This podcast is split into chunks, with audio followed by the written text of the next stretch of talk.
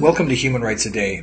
My name is Stephen Hammond, and I'm reading from my book Steps in the Rights Direction 365 Human Rights Celebrations and Tragedies that Inspired Canada and the World, which can be found on my website, stephenhammond.ca.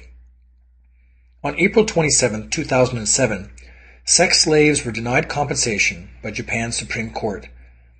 During World War II, the Japanese Imperial Army held approximately 200,000 women as sex slaves to service Japanese soldiers.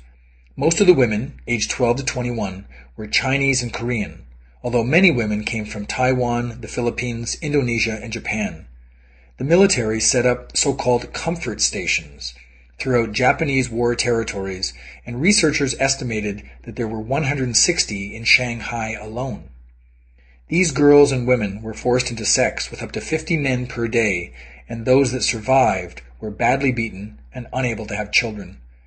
They lived silently with a horrible shame until in the early 1990s, the South Korean government urged them to come forward.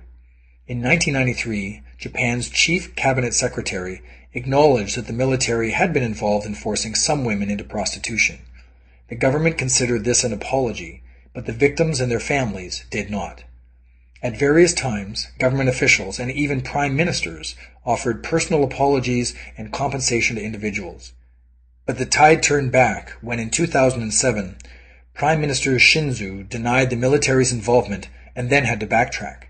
At the same time, on April 27, 2007, the Japanese Supreme Court rejected claims for compensation of sex slaves while acknowledging the military's direct involvement in one particular case.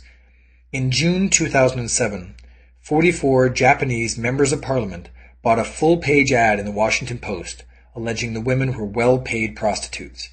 The surviving women continue to press for action. That was April 27, 2007.